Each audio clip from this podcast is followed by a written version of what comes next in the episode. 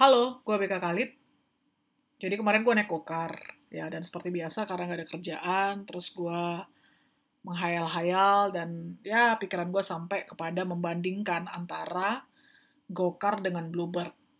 Ya, gue langsung aja sebut uh, namanya. Dan tujuan gue menyebutkan ini adalah untuk uh, benar-benar lo dapat gambaran apa yang gue maksudkan karena kalau gue sebut eh, transportasi online terus taksi konvensional itu kan kadang-kadang suka nggak jelas gitu ya maksudnya apa sih gitu. Jadi gue sebut gue membandingkan ketika gue dalam mobil itu gue membandingkan antara gokar dan bluebird.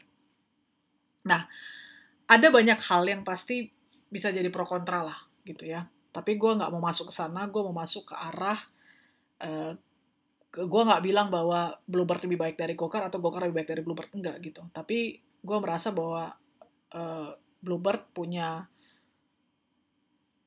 keuntungannya sendiri atau dia punya strength-nya sendiri dan Gokar juga punya strength-nya sendiri gitu. Mungkin lebih banyak orang yang sekarang memutuskan untuk naik Gokar karena merasa ya tarifnya lebih hemat, terus kemudian um, mereka bisa track history ya ataupun track perjalanan mereka gitu ya karena semuanya jelas ada di aplikasi.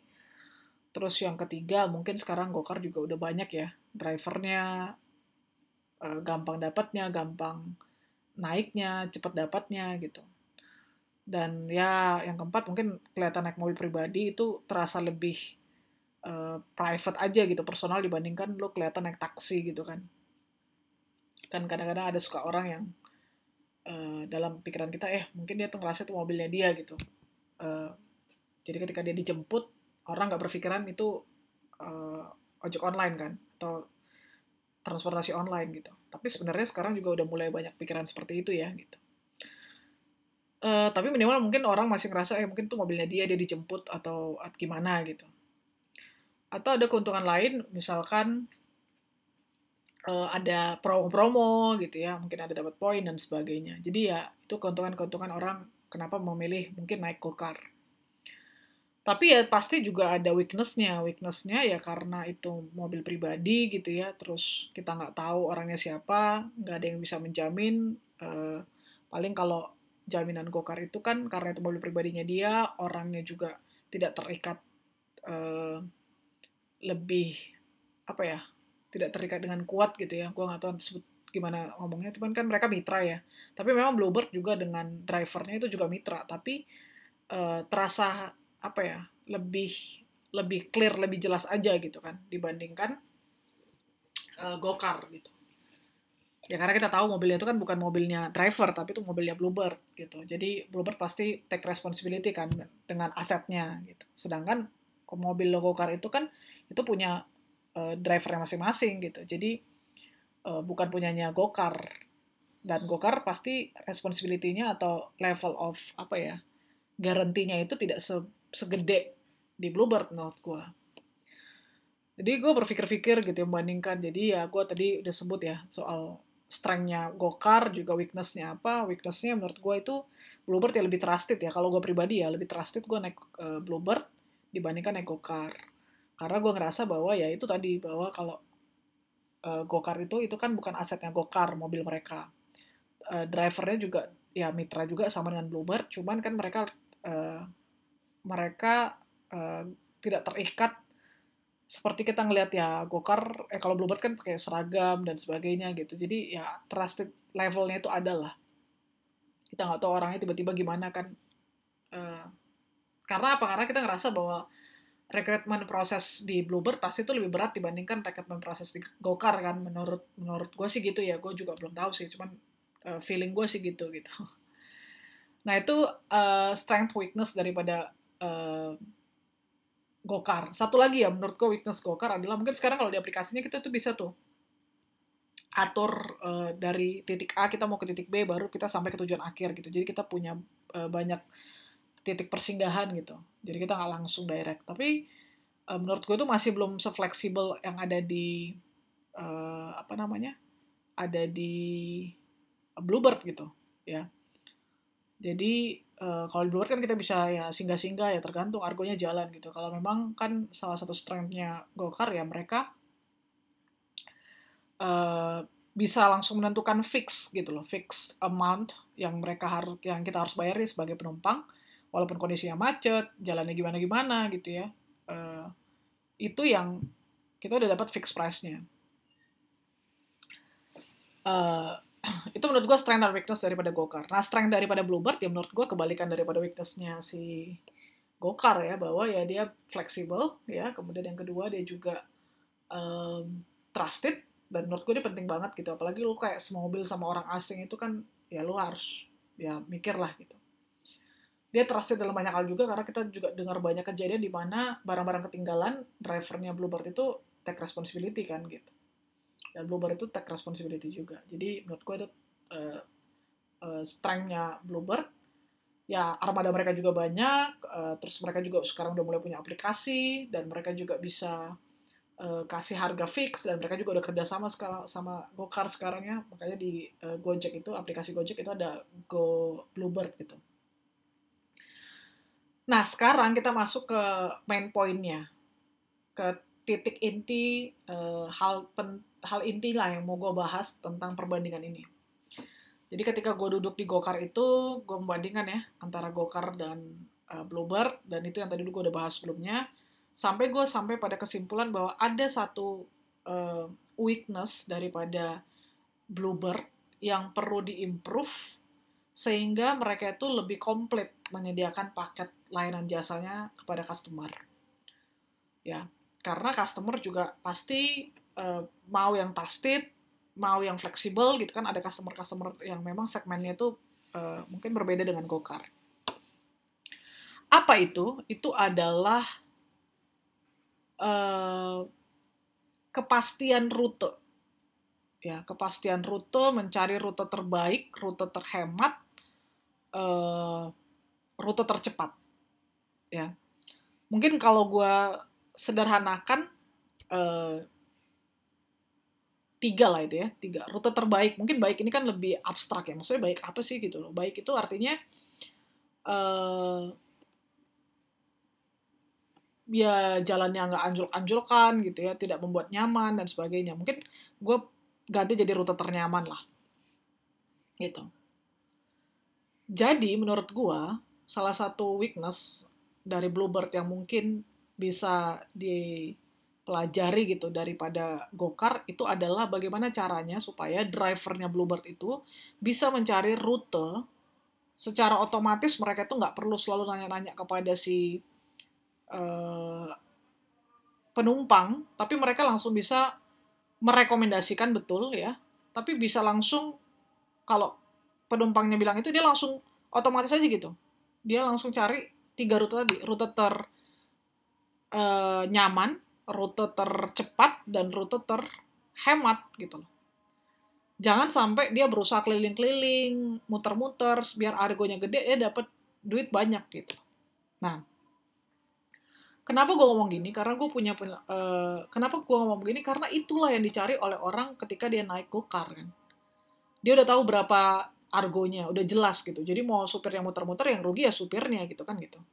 Yang rugi-rugi ya gokarnya gitu, dia nggak rugi. Jadi customer merasa diuntungkan dan nggak ditipu-tipu. Jadi dia tidur juga tenang, nyaman gitu. Tapi kalau misalkan dengan Bluebird, karena itu mainnya argo gitu ya misalkan, uh, jadi ada ketidakpastian itu. Dan saya bersyukur bahwa Bluebird sudah mulai mengatasi weakness ini dengan mereka ikut bergabung dengan uh, Gokar ya. Ketika mereka bergabung dengan Gokar kan, uh, eh sorry dengan Gojek, ya mereka kadang bisa jadi Gokar juga, bisa jadi GoBlue juga. Di GoBlue itu juga udah fix gitu loh. Dan menurut gue itu bagus banget. Ya. Intinya manusia itu suka kepastian. Gak suka banget dengan ketidakpastian. Padahal kita tahu bahwa yang kita hadapi itu selalu ketidakpastian dan perubahan itu adalah konstan. Jadi bertolak belakang nih. Makanya manusia itu suka stres dan depresi sendiri karena tidak mau menerima kenyataan bahwa yang kita hadapi itu adalah ketidakpastian dan perubahan itu adalah konstan. Makanya manusia kan suka stres, depresi. Nah, apa nih yang bisa kita buat pasti? Apa yang kita bisa buat eh, kita bisa buat fix ya kita buat itu gitu Ya, yang bisa kita kontrol ya kita kontrol gitu. Contohnya apa? Contohnya itu. Kalau misalkan customer pain pointnya adalah eh gue naik taksi nih tapi gue takut argonya mahal gitu atau kemahalan karena gue nggak tahu jalan dia ajak gue muter-muter gue nggak ngerti gue liat GPS juga gue nggak paham dan sebagainya gitu loh gue nggak tahu GPS ini jalan terhemat atau enggak. Ya beruntung banget sekarang kita bisa akses GPS gitu. Uh, Google Maps dan sebagainya gitu. Tapi itu dia maksud gue pain point itu yang dilihat oleh Gokar dan akhirnya uh, menurut gue ya Bluebird harus.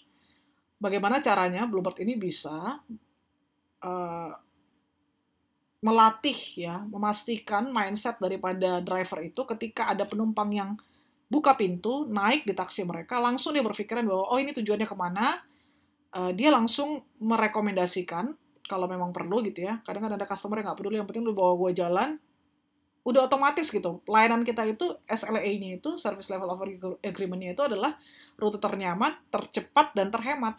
Jadi kita tidak merugikan customer sama sekali karena kita ingin bawa customer itu sampai kepada tujuannya dengan cepat, dengan dia nggak mengeluarkan dia mengeluarkan sesuai dengan seharusnya gitu ya, tidak kita bawa muter-muter dan sebagainya dan dengan nyaman gitu loh. Nggak juluk gajel aku juluk gak jelas gitu loh. Kita mungkin ada area yang lebih ini tapi ya itu kita selalu pertimbangkan tiga poin itu. Karena ya kita tahu bahwa sebelum adanya uh, gokar gitu ya kita tahu bahwa kadang-kadang uh, driver taksi ini ya bluebird bahkan gitu ya suka bilang saya masih baru bu saya nggak tahu jalan di sini ini jalannya ke mana ya? Terus akhirnya harus tanya-tanya harusnya muter-muter ya argonya jalan terus kan gitu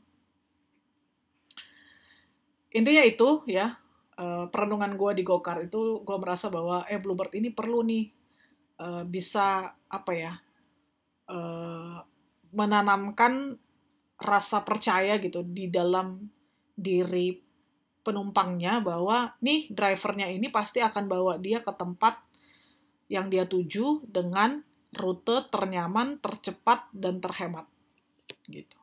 Nah, kalau bisa itu menurut gue benar-benar uh, game changing banget dan dia kayaknya udah mulai langkah-langkah itu dengan ya dia ada di Go Bluebird gitu karena kan kita udah bisa kalau kita bayar pakai GoPay uh, atau cash gitu ya, kita udah tahu uh, estimasi harganya berapa gitu. Uh, tapi ya jadinya nggak bisa singgah-singgah. Ya harapan kita pun kalau bisa fleksibel singgah-singgah ya tetap rute ternyaman, rute tercepat, dan rute terhemat. Ini penting banget, penting banget di dalam dunia pelayanan ataupun jasa. Ini agak panjang audionya karena gue yang menceritakan satu pengalaman gue ketika gue naik taksi uh, di luar negeri. Uh, gue sebut aja negaranya di negara uh, salah satu negara Eropa ya. Uh, gue punya pengalaman taksi di beberapa negara di Eropa, tapi pengalamannya berbeda-beda.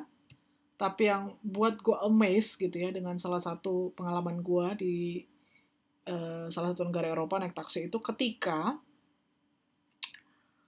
uh, eh, gue naik taksi, gue sebut tujuan gue, terus si driver taksi itu langsung bawa gue ke tujuan tersebut tanpa nanya-nanya lewat mana ya bu, lewat mana ya bu, gitu kan enggak.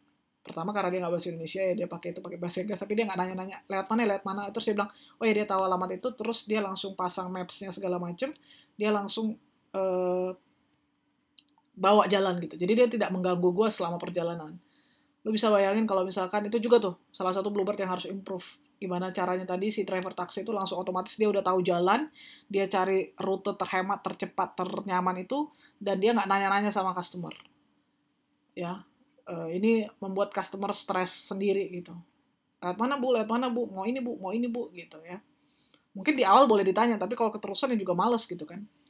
Nah si driver yang di salah satu negara Eropa itu ketika gue sebut gue mau ke tujuan A misalkan dia langsung masukin ke mapsnya dia ke A dia langsung bawa mobilnya dengan tanya-tanya gua. Nah tapi pada saat di belokan terakhir kayaknya ya dia salah belok.